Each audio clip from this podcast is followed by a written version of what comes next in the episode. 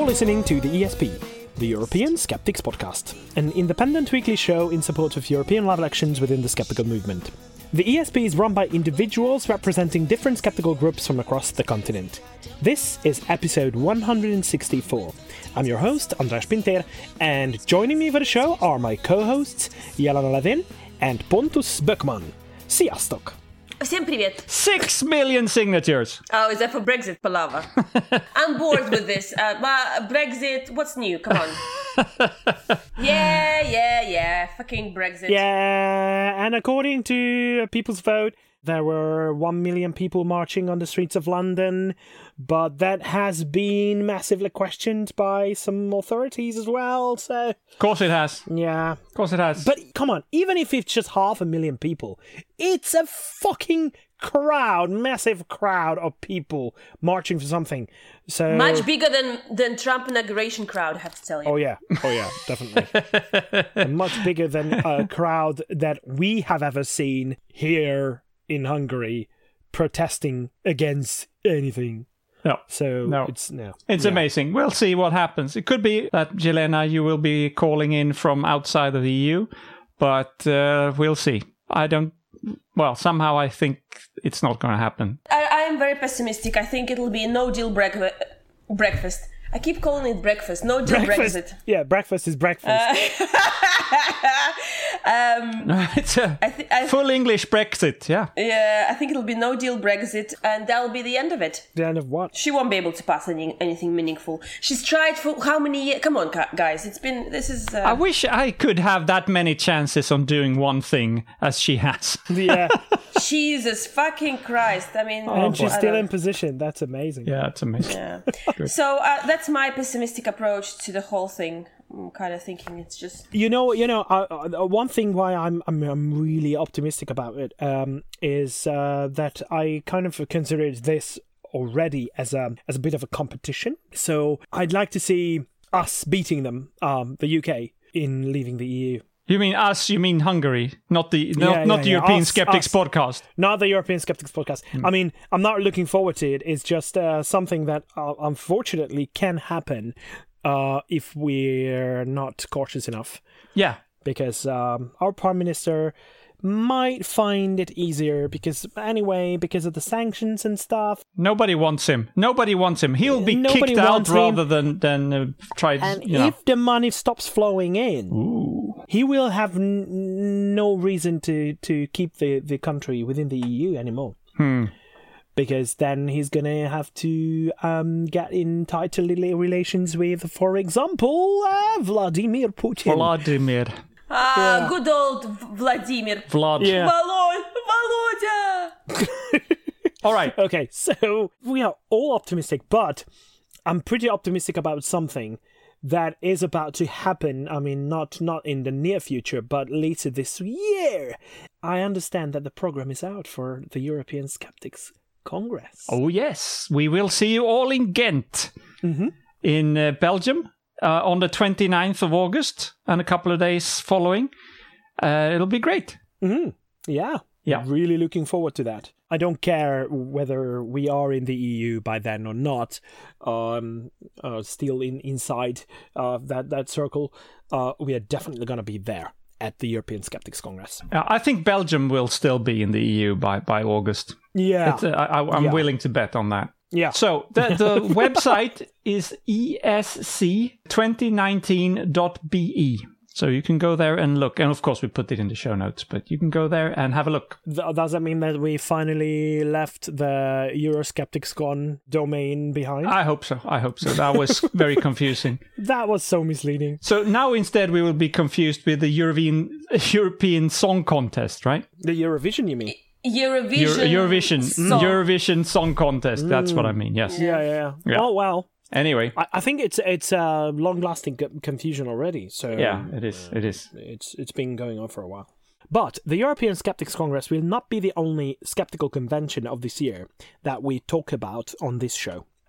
because we recently uh, recorded an interview with Annika Merkelbach uh, from Germany, uh, who will attend SkepKon, and she knows a lot about it. So we discuss that and other stuff. So before we go on to our regular segments, why don't we start the show with our interview with Annika?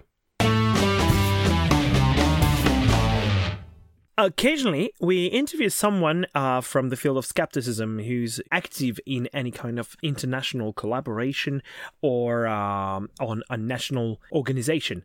Today, we welcome back to the show Annika Merkelbach from Germany. And uh, she's a member of Guerrilla Skepticism on Wikipedia and recently does lots of interviews for Skeptical Inquirer uh, with um, skeptics from around the world.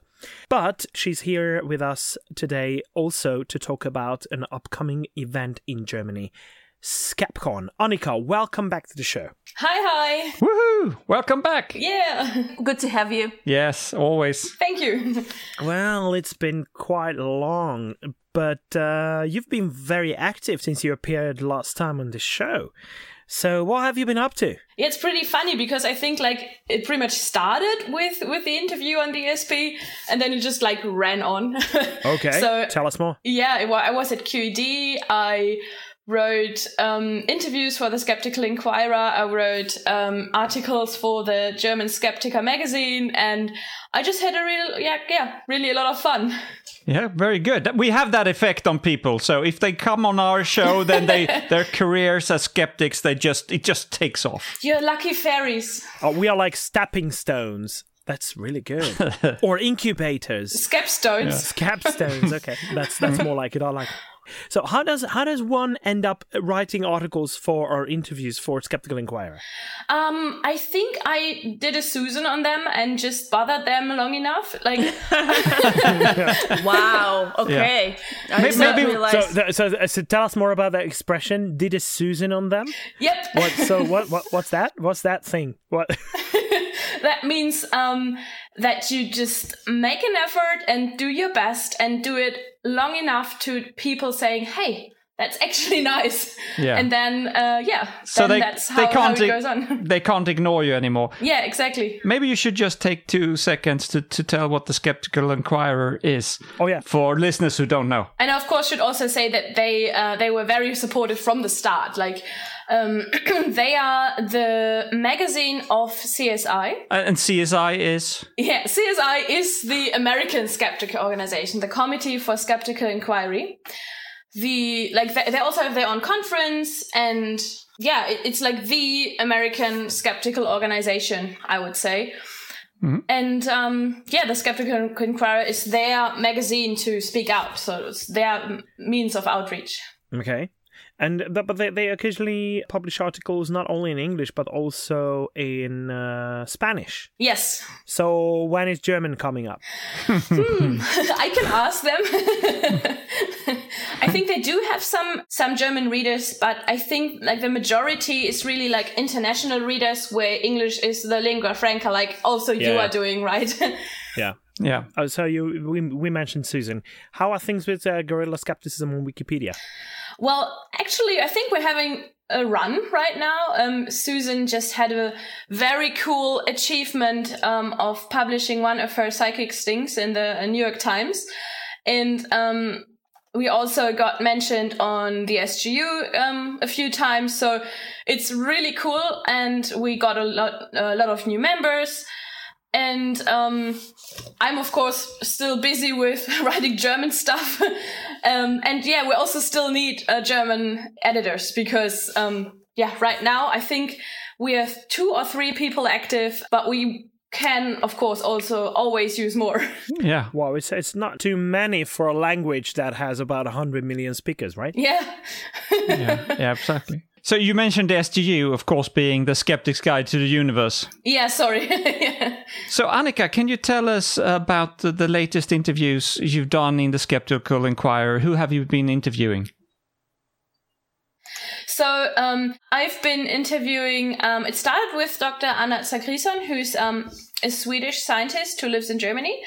Then I interviewed Natalie Grams on her um, new upcoming book in English, or it's not new book, but she translated it into English.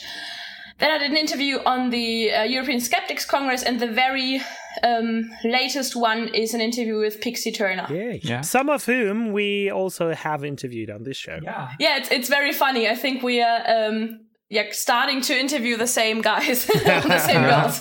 But we haven't had Anna Zachrisson on the on the show. We, we maybe we should do that. yeah, I think I think I would enjoy that. and I think like I've, I've also um, I've got some other interviews prepared, but of course I also don't want to have um, four interviews out at the same time. I don't want to spam. Ah, okay. Upcoming interviews are for I can give you a little sneak peek.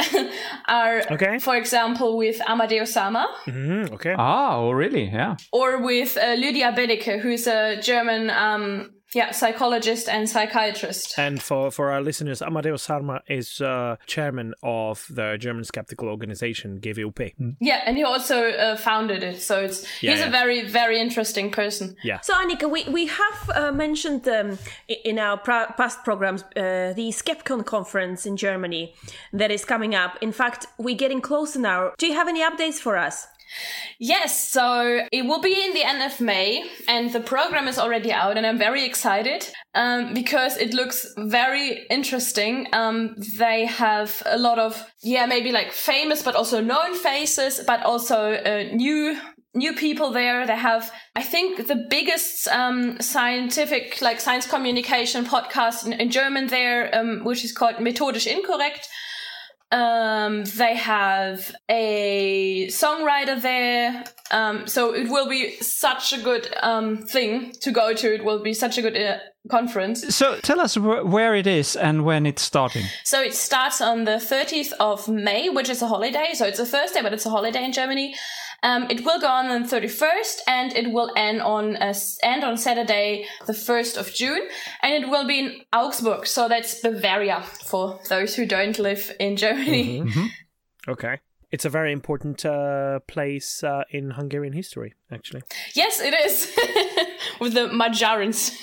Yeah, the Magyars who, who were finally defeated, and uh, the era of the grand raids across Europe With Otto the Great ended and there. Yeah, Otto the, the Great. battle exactly. battle of Lechfeld. Oh, really? They- I, I, I, You know your shit. Wow.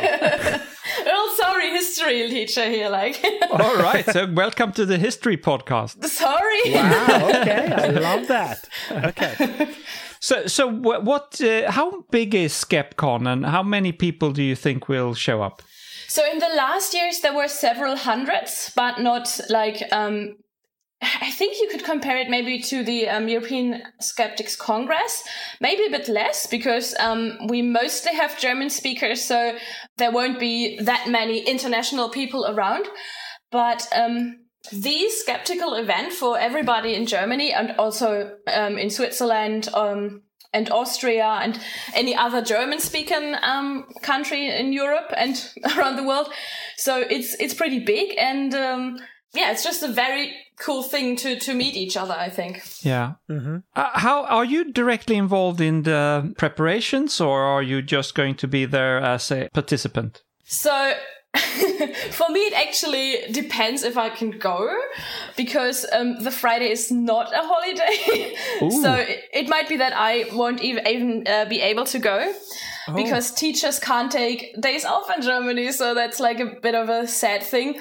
But if I can, I will certainly go. Um, but I haven't been involved in the in the preparation too much.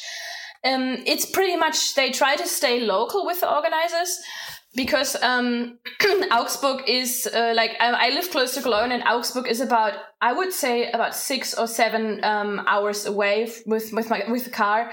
So I couldn't uh, drive down there for three or four times just to, for example, get a location. And that's why they they try to organize it with local people. Sure. So, so the idea behind SkepKon is that it's in different places every year, right? Yeah, exactly. Because like it would be unfair for the Bavarians to always do it in Hamburg. It would be unfair for the Berlin people to always do it in Stuttgart, or like you, you get what I mean. It would would be unfair Sure. to always have it at some one place. yes, yes, yes. Yeah, and it's, it's always better to put the spotlight on a different place. I think, um, even culturally, not not only because of that the, the distances some someone has to travel, but also that it, it highlights a different place in the country, a different group that that gets to to be deeply involved in the organization and everything. So I think it's a pretty good idea. It is, and it's also um, so cool because you can always enjoy, uh, like you can learn stuff about Germany that you didn't know, even as a German.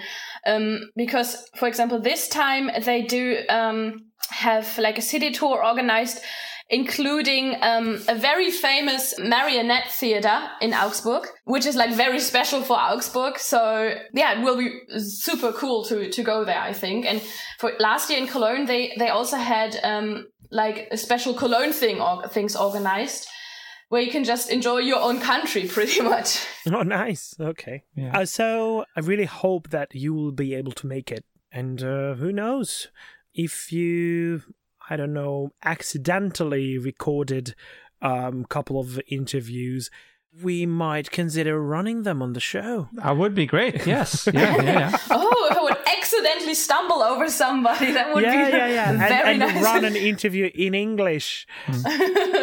Oh, wow. that might happen.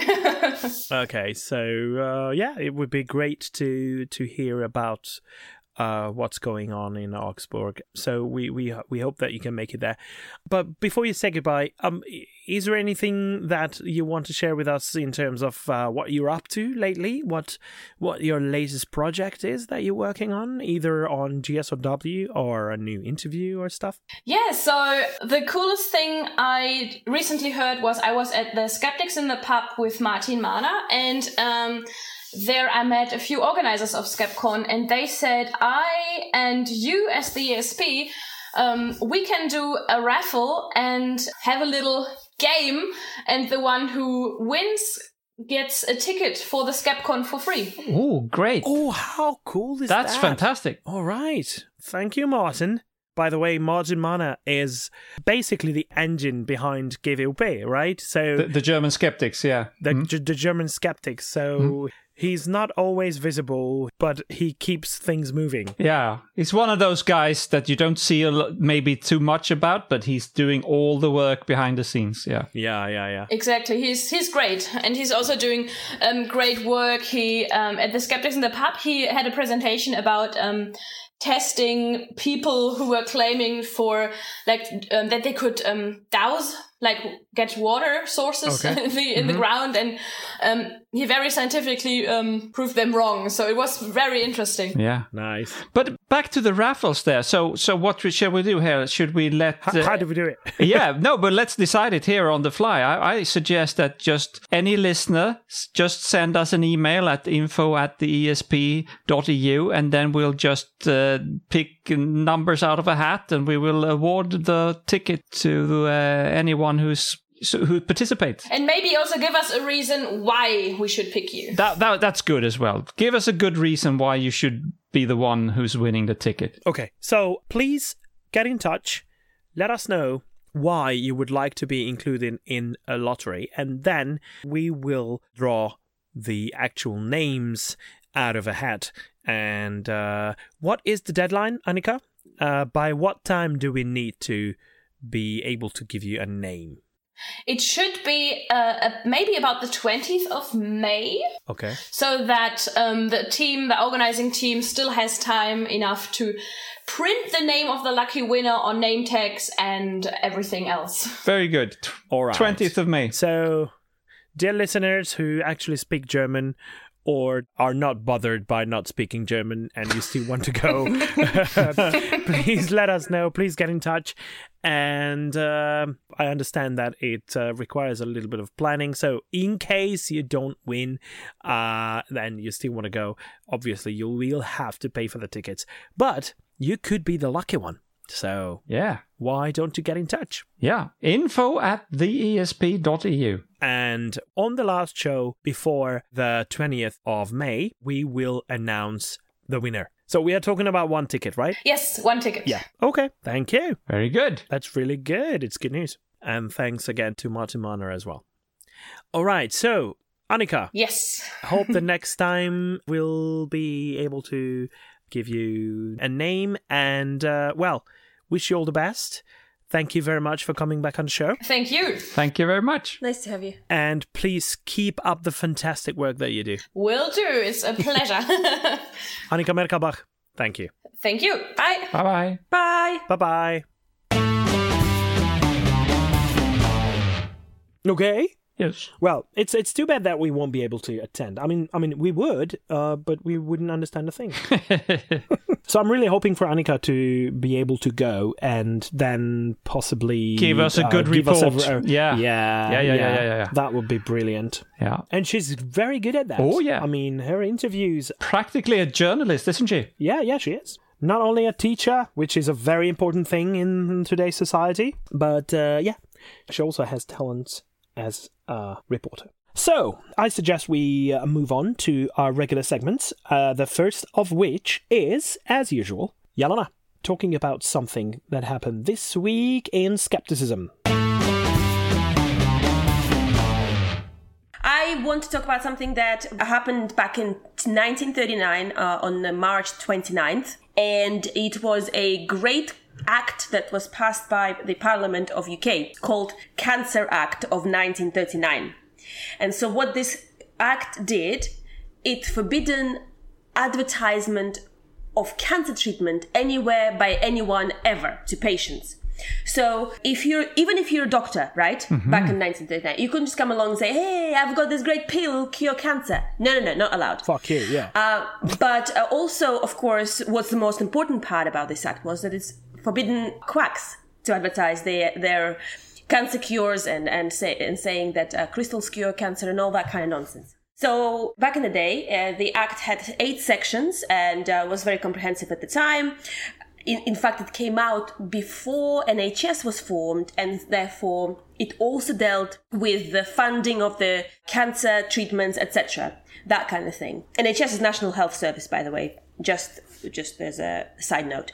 Um, but since then, the act has been reformed, and um, there is only a tiny bit of it now left. And uh, in fact, that that that portion of it was also re- reworded, which was number four, and it still sort of uh, talks about how how nobody in UK can uh, can advertise cancer treatment, which is good. I mean, I kind of thought back to to be honest, living in UK um, and uh, not watching that much TV, but observing some of the adverts on, on, on TV, online, whatever.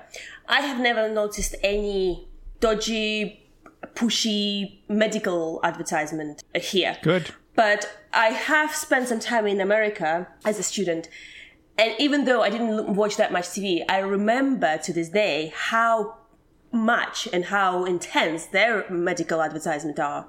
You know, they they they peddling meds left, right, and center, so they don't have that wonderful act that we do.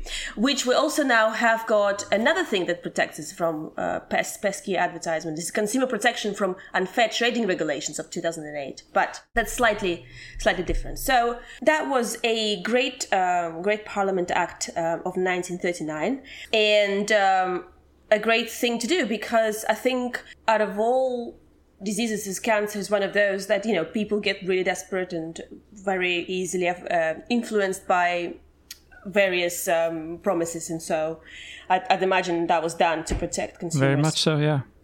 from quite often from themselves. I'm assuming, but um, yeah. I, th- I think we, we should be much harder on the, on those advertising false treatments or or just uh, dodgy things uh, on their website. B- b- Working with cancer patients or, or trying to offer cancer patients false hope as well. Uh, and I, I recently came across one video, a trailer of a video series that's about to be launched uh, in April. Uh, Discover the hidden knowledge of Eastern medicine Mm-hmm. uh, is is the title. Wow. A journey through Asia. Yeah, of course. And It's promoted by a website called called The Truth About Cancer. Of course, of course it is. Yes. Have you have you heard of Think- that that, that things, website? Things It's- they hiding from you. You know, yeah, things they hiding from you. Anything and that has the yeah. word truth in the title yeah, is a red flag. yeah. Yeah. Well, so uh, actually, the conspiracy theorists um, proclaim that this act was another conspiracy to um, Of course it uh, was. stop the cancer cure. So, so like there is a cancer cure, but because it's, it hasn't been advertised, people can't. And like that doesn't make any sense. Like, No. but also remember that back in 1939, is, there was still no real protocol for cancer treatment. That all they had was um, some radiotherapy. There was no chemotherapy. So, like all these treatments were still in the making, and so it was just very easy to, you know, just make up all sorts of Yeah. bullshit. But it, But the, the other thing is that if if we take everything that uh, these cancer truth people uh, usually say, uh, then in 1939, cancer should not have been that much of an issue anyway, because it's something that, according to them, comes in uh, y- with civilization. yeah, yeah, yeah, yeah, yeah. Uh, And that was like a, a purer time. Oh yeah. yeah, yeah, yeah. It's a much purer time. But I, it just occurred to me that if it was considered somehow, or it is considered right now as uh, an act back then in 1939 of uh, trying to attempt population control, then I have to say that uh, they've um, eventually found a much more efficient population control that's called World War II, Oh, well, yeah. starting in 39, 1939 as well. That was one of the So uh, efficient. yeah. yeah. terrible, terrible. Yeah. Okay, so we just um be uh, more attentive to those. and it, it has similar uh, there are similar uh, legislations in, in other countries as well we have something in sweden and uh, maybe it was modeled on on this one I, i'm not sure we, we could uh, google that i guess but And I believe it doesn't cover Ireland, but I'm not. No, le- yes, the act does not apply in Northern Ireland. Okay. Sorry. all right so we can sell any kind of cancer quack treatment in northern ireland okay Anything you want. You I'm pretty sure that cures- if you choose your words wise, wisely, you can sell any anything, even in the uh, the rest of the UK. wow Just need to be There's always loopholes. Yeah. There's always there are always. let's not do that let's not let's be good guys yeah, Let's. yeah. Okay, thank you very much, Ilona. No problem. It's my pleasure. Uh, let's move on and see if there is something that Pontus needs uh, to poke the Pope for. Yes there is of course Oh, a couple of short stories uh, this week from the Holy See. And the Holy See, that sounds so strange, just as a side note. It's spelled S E E. So it's not about any water. It's the sea, the Holy See, which is the I, I, I think it's the throne or the seat of the of the of the Pope. So no confusion there. I think it's the whole reign of the Pope, what's considered a Holy See. So the Pope, his power as the, the, the ruler of the Vatican and the Holy Church and the leader of him. So Yeah. it's it's this whole complex, Uh, which is called the Holy Okay. See. Yeah. Uh, just a side note. Never mind. We have a couple of uh, short reports from that place, whatever that is. Okay? that place. the first one is we have already Francis' own word that he doesn't like feminism, even though he once had a girlfriend uh, in his youth. Did you know that? yeah. yeah, check him out. uh, he, well, it, it doesn't seem that he liked women in general at all by now. Yeah. Uh, I'm sure the Vatican all over is not a very female friendly place, even though they have a women's magazine called Women Church World, which which is a strange name for a magazine. Women Church World. It's not women's church world or the world of w- females in the church or the church of women in the world. I, it, I don't know. It's a women church world. it just a list of It's things? yeah, so yeah. like it's I guess they have women on one page, church on the other page, and then world on the other. women, comma, church, comma, world. Anyway, they have that. They have Yeah, that. Women church world, uh, or rather, they had that until the twenty first of March because the all female editorial board on that date sent a letter of resignation to Frankie because they say they are suffering. They are suffering, and I can believe that from, and I quote, a climate of distrust and progressive delegitimization, end quote. As they are trying to do their work inside the Vatican Communication Office.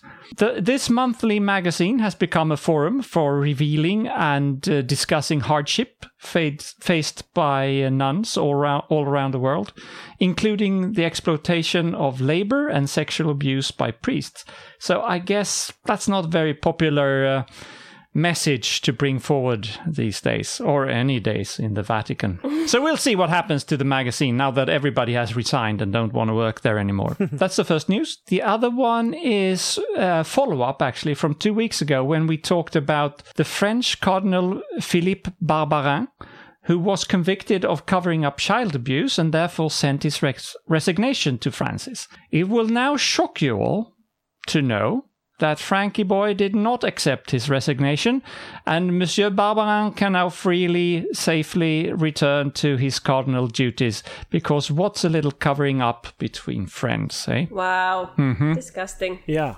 It's pure corruption. yeah, I guess so. And, and now I guess uh, Barbarin can feel, well, I did offer my resignation. What else can I do? So his conscience is now clear. what a name, by the way. Barbarin? Yeah. Yeah. Barbarian. I mean, Yeah, Yeah. right. Yeah. There's a, there's a song about him. Ba ba ba ba ba baran. Ba ba ba ba ba baran. oh no! Hang on, that was Barbara Ann. yeah. Okay. Well, okay, it it was very close. Points for trying. okay. Carry on. Well, last bit of news is um, that an, an attorney in West, West Virginia has sued the Catholic Diocese of Wheeling Charleston, which apparently is a thing, and its former Bishop Michael J. Bransfield, uh, charging that they, quote, knowingly employed pedophiles and failed to conduct adequate background checks, end quote, for people working in the Catholic Church uh, schools and camps there. And this lawsuit accuses the diocese of advertising safe environments for children while at the same time choosing to, quote, cover up and conceal arguably criminal behavior of child sex abuse, end quote. So, what's another uh, accusation? Well, there are two new things about this. First of all, it's groundbreaking in that it charges the whole diocese and not just individual priests. And rightly so, I have to say. Yeah, yeah, that, that's why not? They Because should they do did that. The cover up, right? They did. They they employed those people. Yeah, yeah, the organization is criminal, not just individuals. But secondly, also that it uses consumer law and consumer fraud as a strategy in the lawsuit. Basically, it's consumer protection. They have advertised a safe environment for the kids and then, well, they abuse them. That is a That's good one. good. I think maybe we can get them that way. I don't know. Let's see what that uh, lawsuit brings in the future because it may be a new way of, of, yeah, of uh, approaching it. Yeah. of approaching it. And based on the success rate of these cases so far, I think new approaches have to be Yeah. Yes. tried. Yes. Yes. Yes. because uh, yeah, Yeah. we we have to tackle this issue much more efficiently than Yeah. have We're getting nowhere now. Yeah. yeah. Yep. Okay, That's Right. what I had from the Catholic Church and Francis this time. nice. Okay, Frankie boy. Thanks very much, Pontus. Thank you. And let's move on to uh, discussing uh, what's been happening lately in Europe. Do you guys believe in karma? Not really. No. Nah. No. No. Well, some people started quoting karma recently uh, when uh, the news uh, broke about the Italian politician Aha. who had been opposed to mandatory vaccination I know where this is going. Yeah. Yeah. Yeah. Yeah. uh, has been has been hospitalized with chickenpox. It is ridiculous, and um, he he does say uh, his name is uh, Massimiliano Fedriga. And uh, uh, he's a far right politician, and um, the far right is in the is, is a government um, force right now uh, with uh, Cinque Cinque Stelle. Um, Five star. they formed a yeah the five star movement they formed a coalition and um, he is one of those um, being opposed to mandatory vaccination that has recently been introduced just two weeks ago uh, was introduced um, and it will result in uh, parents having to pay up to 500 euros of fines if their children have not been vaccinated and they are being sent to school Um, when it comes to kindergarten, they can even be turned away from kindergarten if they haven't been vaccinated. So the, the mandatory vaccination schedule includes chickenpox as well, Yeah. as well as others, obviously with um, uh, things like polio and measles. But this guy has been an opponent, an, an outspoken opponent of uh, vaccination. And a couple of days ago, he was hospitalized with chickenpox. Uh, we know that chickenpox, when it hits someone as an adult, it can be much more severe. Yeah. Uh, but even even for children, it could be much more severe than it is usually perceived as. Uh, so people, some people don't vaccinate their, their, their children against it, and they say that the children just have to go through it and it will be fine. But it does have complications sometimes. So it's much safer to vaccinate your And, kids. and even if not, I mean, I I'm a parent, and all my three kids have had chickenpox, and it's Yeah, yeah, terrible. yeah. It's terrible in the way when they often get it when they're very young. Yeah. So you can't really explain it to them, and they are itching all over their body, and it sort of never ends. And they some of the the what do you call them blisters? They they Yeah, blisters, They yeah. they break, and it's and you it actually can scar you as well, and. And it's yeah, and it, it can it can stay stay with you forever. yeah, but even for- for all yeah, but life. even if it doesn't scar you, it doesn't always. But it it's very Yeah. very painful and very very uncomfortable, and uh, you know basically they cry for for two weeks. Yeah. in, in my experience, and it's and the, terrible. the varicella virus that causes it Yeah. can stay in, in your body Yeah. in, in, in small packets. doesn't go away. and later on can come out uh, again as shingles, Yeah, uh, which is which is also very very. Uh, I mean, it's very unpleasant, very painful. uh, and it can it can lead to complications as well. So, Yeah.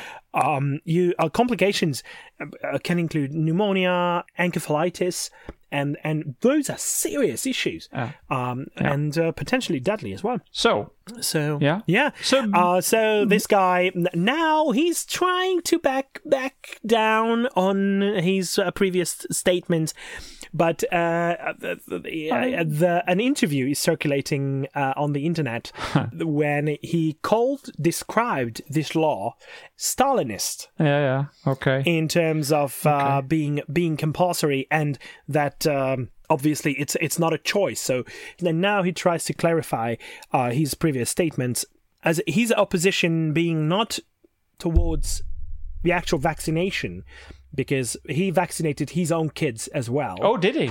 but he's opposing it being mandatory. But one has to argue that that if it's not mandatory, obviously a lot of people and a growing number of people will choose not to vaccinate their kids, and that will lead to Yeah. um, terrible issues uh, with regards to public health. Yeah. So it's uh, it's an interesting turn of events. Oh, well, hopefully he learned his lesson. Yeah, Yeah, and I wish him well. Of course. I do hope that uh, that he's going to fully recover. I think he already has, but uh, still, it's, a bit ironic. Yeah, yeah, yeah, yeah. It's a lesson to Yeah. learn. All right. So we're going to move on to Ireland, and I'm f- afraid this will be uh, very sad news. In episode 132 in July last year, we awarded a Really Right Prize to Laura Brennan in Ireland. Laura Brennan was diagnosed with uncurable cervical cancer in 2016 as a consequence of an HPV infection.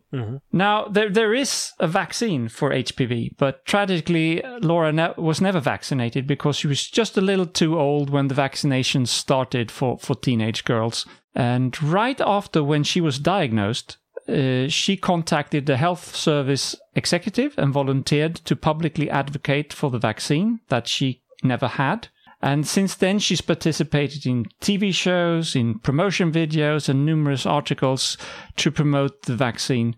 And doing so, there's no doubt that she has saved lives. Tragically, and inevitably, on 20th of March, she passed away as there were nothing to was nothing to do to save her life.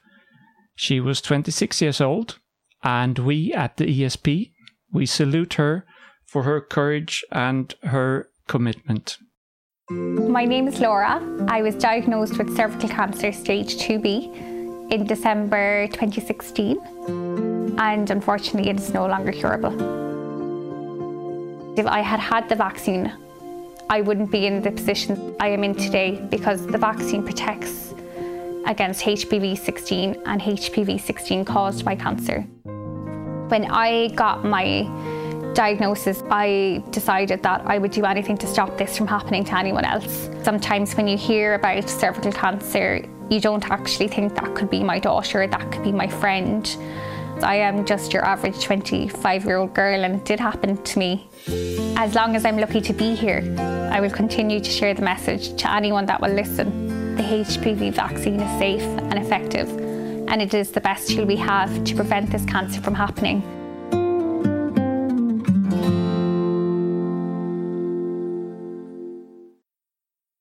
So, very sad news indeed. Hmm. I guess we, we can find silver lining in her message and let's hope that people will take her advice. Absolutely. And I, I think she's already made a lot of difference. Mm-hmm. Hmm. We're going to keep sharing hmm. her message Absolutely. and um, and try to help her cause even after her death. Oof. I, I think this is we, we need more stories like this, personal stories that people can relate to. Yeah. Because numbers and statistics is great, but I think it's very hard to emotionally appeal to people with numbers and statistics. Yeah. So- Yeah, but on the other hand, when when something a piece of misinformation gets into the public eye, it's absolutely impossible to get rid of it. And uh, I was fascinated to find out how deeply it got into the the everyday conversations, and that HPV vaccine is harmful, and a lot of people, seemingly well informed people, Yeah. keep propagating that piece of misinformation. Yeah, it's a myth. And that, that falsehood. It's a myth. it's unbelievable.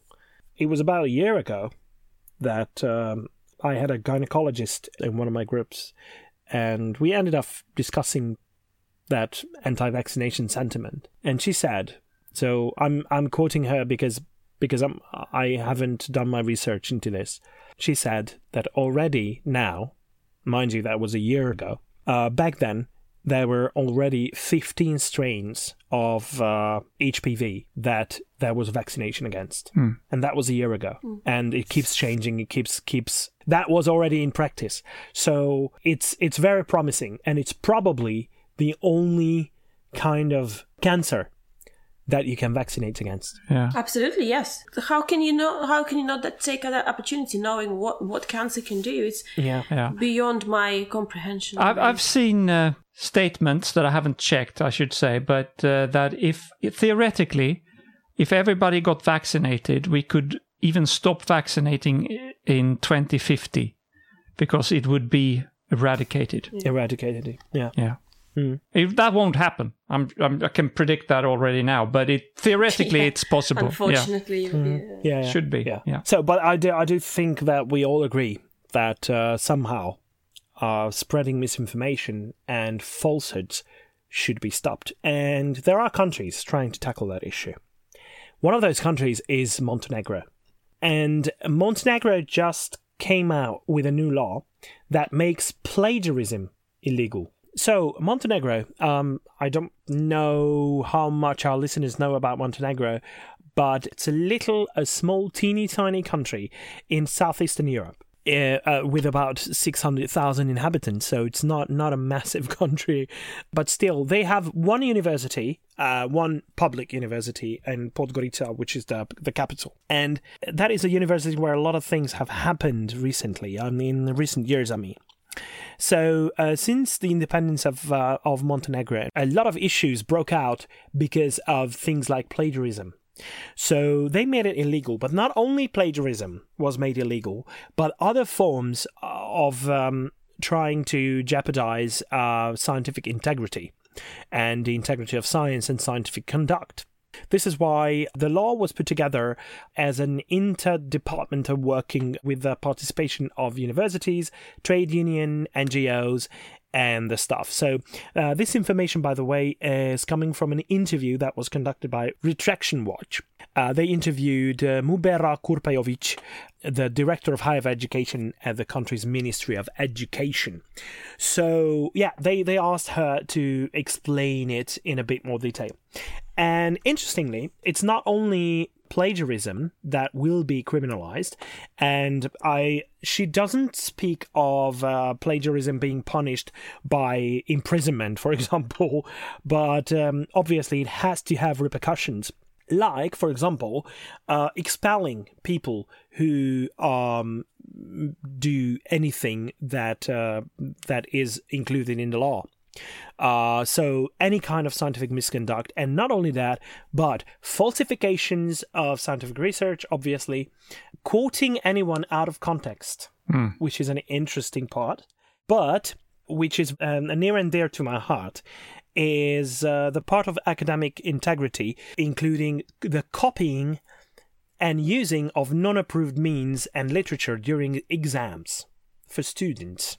And taking exams on behalf of another person and uh, any kind of cheating in exams and uh, other uh, knowledge checking forms so i think it's a very progressive thing to do but it raises a couple of questions because who will decide and who will investigate? Whose job is it going to be to investigate? And obviously, uh, the sanctions are not absolutely clear. I mean, for example, when it comes to students cheating, they will be ex- expelled from the university courses, and uh, university professors whose professorship was on the basis of their previous research that was based on plagiarism or any kind of uh, scientific misconduct. Obviously, they're going to be stripped of their titles and stuff. So, this is pretty cool. and they are the first country to do that. But let me give you a little bit of history in order to understand all that. For example, in 2014, the then science minister, uh, Sanja Vlahovic, turned out to have had copied two thirds of a 2010 paper on tourism, just copy paste from other academics. And that was a, an important part of her scientific progress. And then, uh, first of all, she started uh, by explaining that it, it was not that important and she would have had the professorship anyway, even without that piece of research. But then she later on ended up resigning. So uh, that, that, that was pretty cool. However, on a country level, they wanted to the, to bring about a reform that was tackling that issue. They ended up plagiarizing themselves.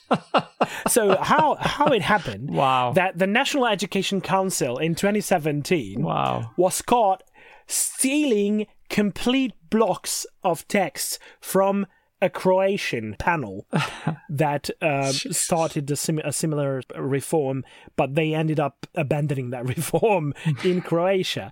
And it popped up in the Montenegro Reform Council. My God. So that that was ridiculous, and um, this is how they ended up having this actual law. And I think it's pretty cool. I think it's a good move forward. We have to be very cautious, uh, not to use it for political gain uh, of any kind. But uh, sometimes it's inevitable. Like Yeah. I don't know if you've heard of that, but in 2012, our then president of the state had to resign over a plagiarism that he had committed Yeah. in his doctoral thesis. so, uh, But it must be easier now to, to find out because you can search Google search and you can compare digitally yeah, and texts oh, like this. This is this looks very similar. Oh, wait a minute, this is actually the same. yeah, yeah, yeah. It should be. It should be. Actually, you should be considered a bit stupid if you try to copy text from someone else these yeah. days. It- For example, with with our previous president, he claimed that it was not plagiarism because it was a translation, but it was a literal translation from somebody else's work. I'm pretty sure that I I haven't checked it, but uh, I'm pretty sure that um, when it came to that plagiarism of uh, the the National Education Council from Croatian, it was not that difficult because Montenegrin it's a, a language that is basically a variety of Serbo-Croatian. yeah, So I'm pretty sure that it wasn't too hard. it to wasn't find. even No. altered. And, uh, yeah, it wasn't wasn't hard to just pick up, right. copy and paste uh, because it, it it didn't even had to be translated. Okay, so Good. well done. Plagiarism is now illegal, and other forms of scientific misconduct and the jeopardizing integrity of science in Montenegro. Okay. So I've got something that um, I wanted to mention some time ago, but kind of didn't come up. But I, want to go back to it. It's um, uh, about the Indiegogo campaign. So um, I think, Andres, if I remember correctly, you've you've talked about it in episode 100 number 158, and uh, it was a campaign to raise funds for Vaxxed 2 Yeah. an unfortunate campaign. But anyways, one of our listeners um, got in touch with us um, very kindly uh, after listening to the episode, um, and she she did a bit of research on com- um, Indiegogo terms and conditions in terms of what can be funded via their, their website. And in fact, she discovered that um, there there are some uh, interesting clauses in the, the their community guidelines. So, for example, products making false or misleading health claims, including claims implying that a product is, is as effective as prescription drugs or controlled substances, medication, dietary supplements, uh, drug medication, medical devices. But uh, so, but then she. Um, well, in fact, she contacted the, the Indiegogo and um, I, I, sort of attracted their attention to the fact that this va- vax, this completely nonsensical claim, not based on the science uh, or current knowledge of how vaccines work. And I've, I've checked actually Indiegogo now, and the, the campaign has been stopped. I mean, they've raised sixty odd thousand dollars, which they they unfortunately kept all of it. But anyways.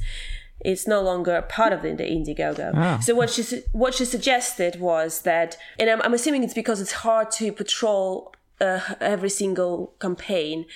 Uh, If somebody sees something on Indiegogo that is um, nonsensical, sort of alternative medicine type thing, um, they can bring their attention of this campaign to the Indiegogo, and the, they a- apparently do take action. So, uh, if if the if the claim is substantial, I mean, it's not ideal. Um, I mean, in an ideal world, uh, we wouldn't have these kind of things funded or potentially funded from elsewhere or and that's i guess another debate and conversation we could have whether that's that will stop Yeah. these projects But from but the being good but good. Um, news is that if you see something on Indiegogo that doesn't comply with their rules and regulations, you can report it and they can be stopped. Yeah. and that's very good. Yeah, because in fact they do have guidelines, uh, and these guidelines are based in reality, facts, scientific uh, knowledge, uh, and critical thinking, which is good to know. Always good to know. Yep.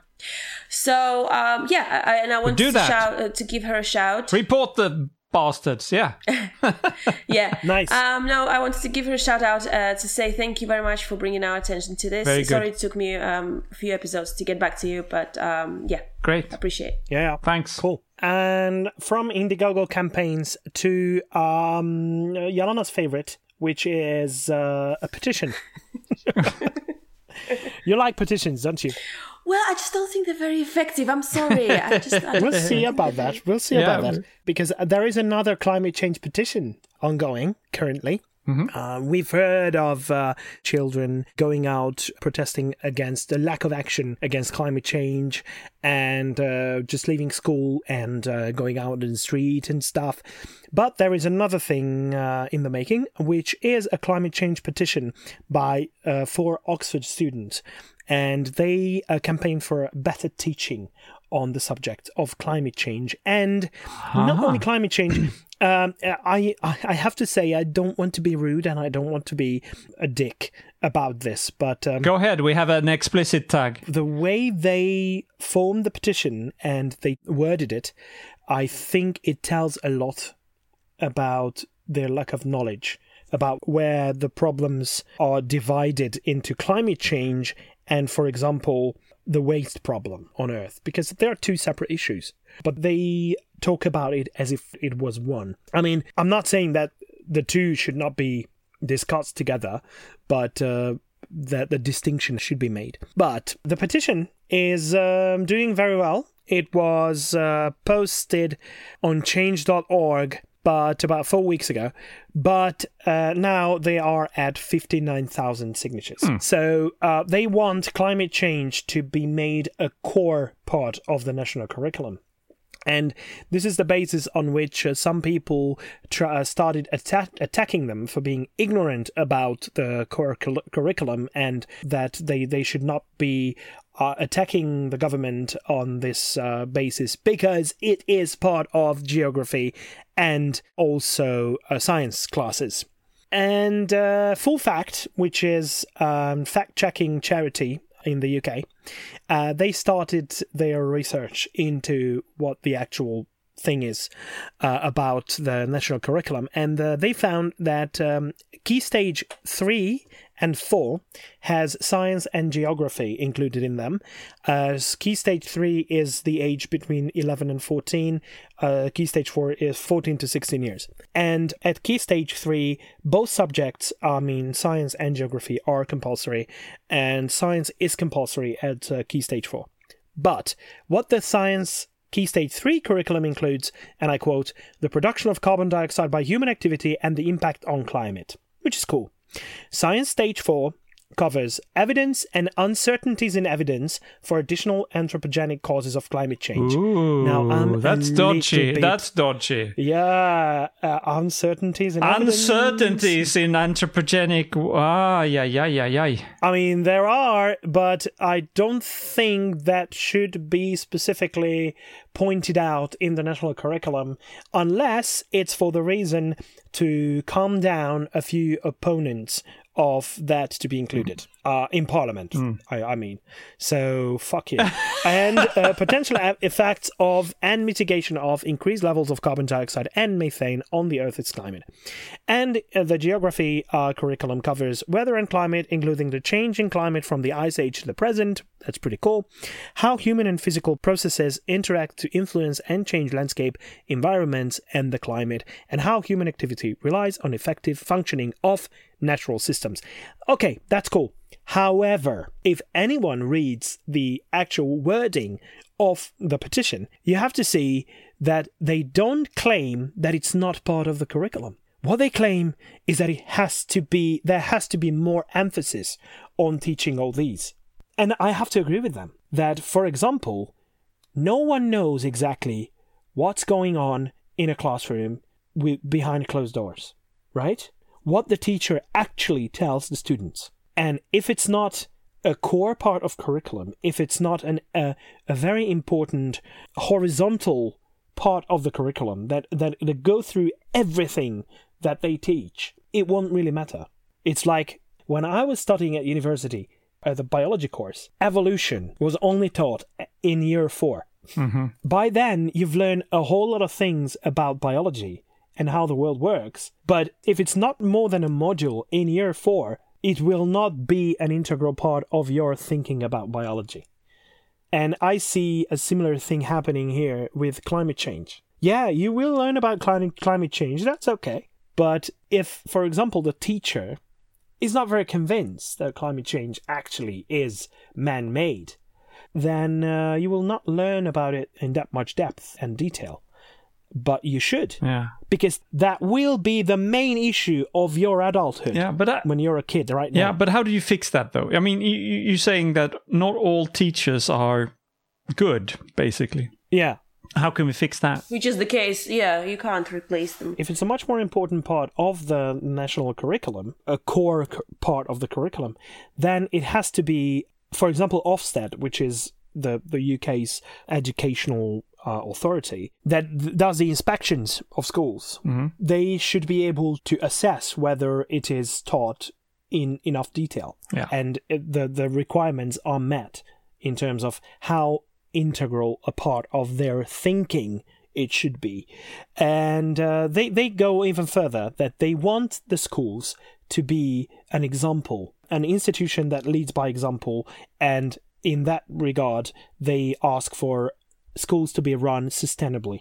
And that's another interesting topic. I mean, Ofsted and the national education system should require schools to be an ex- example to students in that regard. I agree. Yeah. So uh, I thought it was uh, it was worth mentioning. Okay, dokie.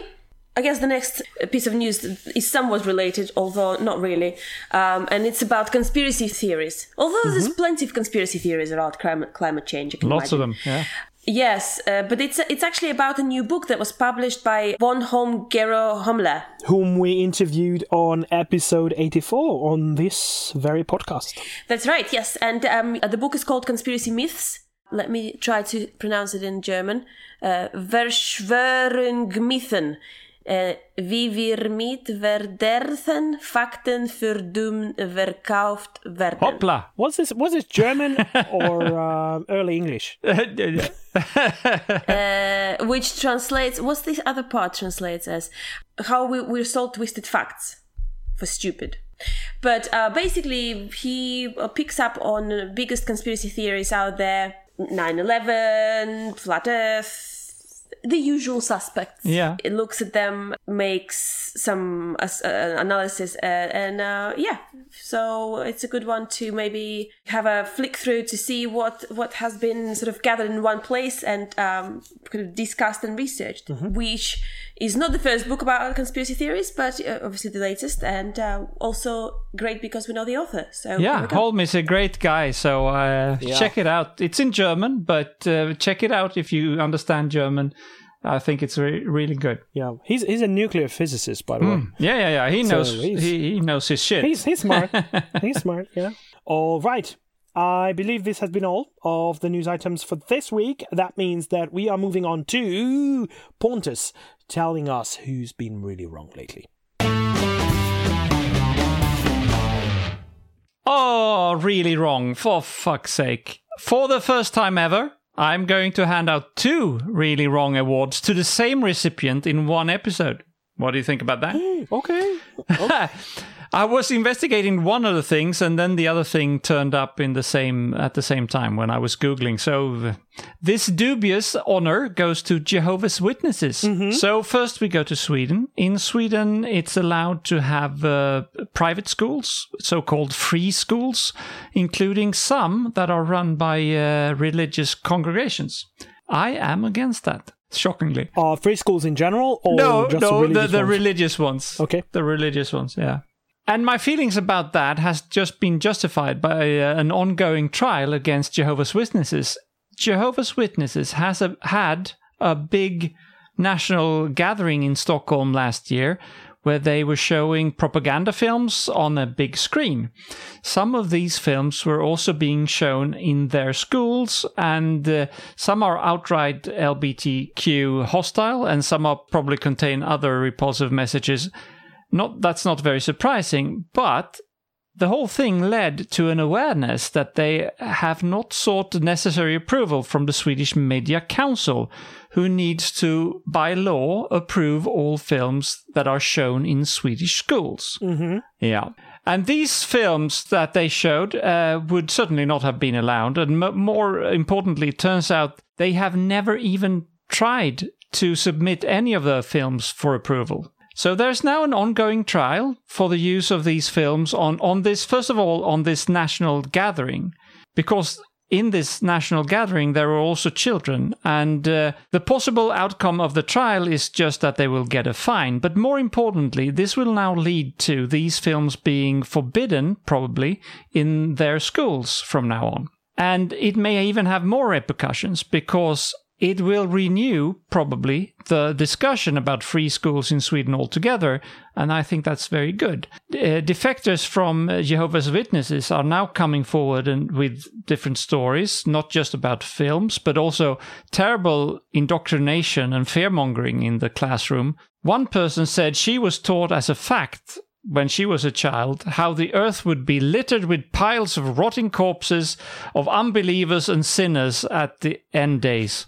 How cheerful can you be- how cheerful is that Yeah, Sheffield. How can you believe feeding that to, to to small children at the school? They they will be scarred for life, and sh- she definitely said she would. She was. Uh, th- well, Imagine the Middle Ages, well, especially the Renaissance age, Yeah. when people started started painting the actual Yeah. inferno, the actual, the actual, Ooh, Book of Revelation stuff. Yeah. the graphical representations of hell. What is what is Wow. it? D- Do you think that it didn't they didn't have effective ways of probably not punishing kids, but um, So for for a long, long time, uh, the actual hell was not part of the cultural discourse. No, that's true. or that's true. Of the everyday yeah. discourse. Yeah, it's not mentioned in the in the Bible. There are graphical explanations of uh, the last day of judgment by John, the evangelist. But uh, I think up until Dante, it was not really part of the public discourse. Ma- maybe not. Maybe not. yeah, yeah. So, but the the the, th- the Sorry. no sorry, no that's fine. But the the thing about the free schools in Sweden and uh, especially the religious free schools uh, is just one part, and uh, because there's another part of, of uh, Jehovah's Witnesses news that is breaking. It's actually from the US, but since it also concerns them, and I have no reason to believe that it doesn't happen in Europe too, I want to bring it up. It turns out that the Watchtower, Yeah. which is Jehovah's Witnesses organization and also the the magazine that they hand out all the time. One of my favorite journals. One of your favorites, I'm sure. anyway, your bad bedtime reading? the the Watchtower sent out and received surveys in in the US between 1997 and 2001. So it's quite a long time ago. And they received uh, surveys back from 775 US congregations, naming in total around 20,000 child molesters molesters in the church. So they sent out a survey. Do you have any known or uh, child molesters in your congregations? And they got 20,000 names back. Ooh. And they've kept those names in a secret database ever since. So it's about 20 years ago, but they didn't do anything about it. 20,000 molesters, they knew about it, and it probably means like there is 100,000 victims, if not more. And they've been covering it up for 20 there years. There seems to be a pattern emerging. What is it with people holding back on reporting this molestation I, I, I, in religious organizations? I really don't understand. I have no idea. Yeah. Right. So, uh, Jehovah's Witnesses again. So, um, for being a terrible organization, Jehovah, Jehovah's Witnesses, who should not be allowed to come anywhere close to children at all, in my opinion, they get today's prize for being really repulsive. Really wrong is not good enough. Really repulsive is the, the word for today. also, there should be a minimum minimum age limit on religion. This is such a great Wouldn't idea. it be great that Yeah. nobody introduced any religious thoughts to anybody, uh, be, let's say below the age of 18? Oh yeah. Because yeah, Fuck religious indoctrination. then when the, when you're when you're a grown up, you can choose to believe in all this bullshit, but don't tell this to six year olds. Bloody hell! Or don't abuse them for that. yeah, matter. but the problem is, you know, if you don't indoctrinate children with uh, religions, they're much more likely to turn out being without religion oh, for the rest of their lives. And I didn't think of that. I, I think that is not a great prospect for any kind of religious leader. Yeah, and I'm not saying my suggestion is at all uh, realistic, but uh, it wouldn't it be great? Yeah. Yeah, yeah, yeah. Okay. Thank you very much, Pontus. All right. Thanks. And before we conclude this show, I'd like to ask you, Jana, again to hit us with a nice quote. Please do. Um, today's quote is from Anatole France. Was a French poet, journalist, and successful novelist. He said that an education isn't how much you have committed to memory or even how much you know. It's being able to differentiate between what you do know and what you don't. Oh, So there we go. That's pretty. That's telling it how it is. I think that's good. Yeah, yeah, yeah. And Yeah. it's hard. anyway. No, just a question. You said he was a successful novelist, but also a poet and a journalist. Wasn't he su- successful as a poet and a journalist? just a si- side note only. Probably. all right. yeah. Yeah, it's interesting. I think it's an ongoing debate whether a lot of knowledge will lead to um, um, a good way of thinking. It's not. I mean, you have to learn a way of thinking. Knowledge will help you put together stuff, but it's not only knowledge that you want to acquire. You want to be able to learn by your own and um, organize your the information that you have learned in a way that it will lead you forward. Yeah, and and realizing that you don't know things and what those things are. Oh, it's- I think that's very important. The most important. part of it. Realizing your limitations. Yeah. yeah. Okay. Our limitation is uh, time related, I'm afraid, um, currently. So we have to conclude this show. And, uh, I mean, uh, we have more really limitation than, than only time. It's just uh, currently we are limited by time with this show. Yeah, the most obvious uh, limitation right now is time. Yes. Yeah, yeah, yeah, yeah, yeah. Uh, uh, yeah, we had to make the distinction. Uh, so that means that we are concluding this show, and I'd like to thank both of you, Jelena and Pontus, for joining me today. Thank you, guys. Woohoo! Many thanks to our listeners as well for tuning in. Please keep doing so. And until next week, goodbye. Bye bye. Goodbye. Paka paka.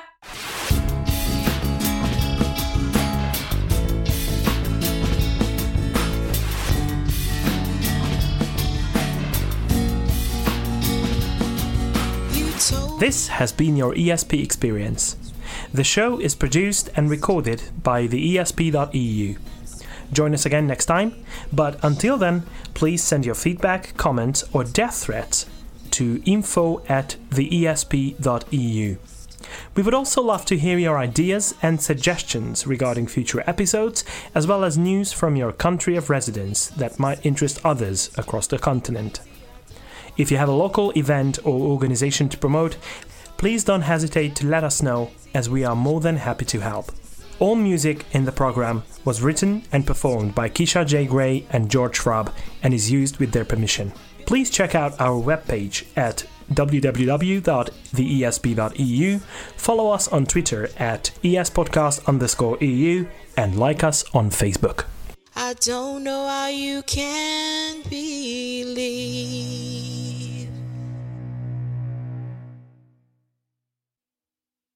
And now I don't remember what I was going to say. okay. Pontus, Yeah, it'll be fun fucking- editing that fucking one.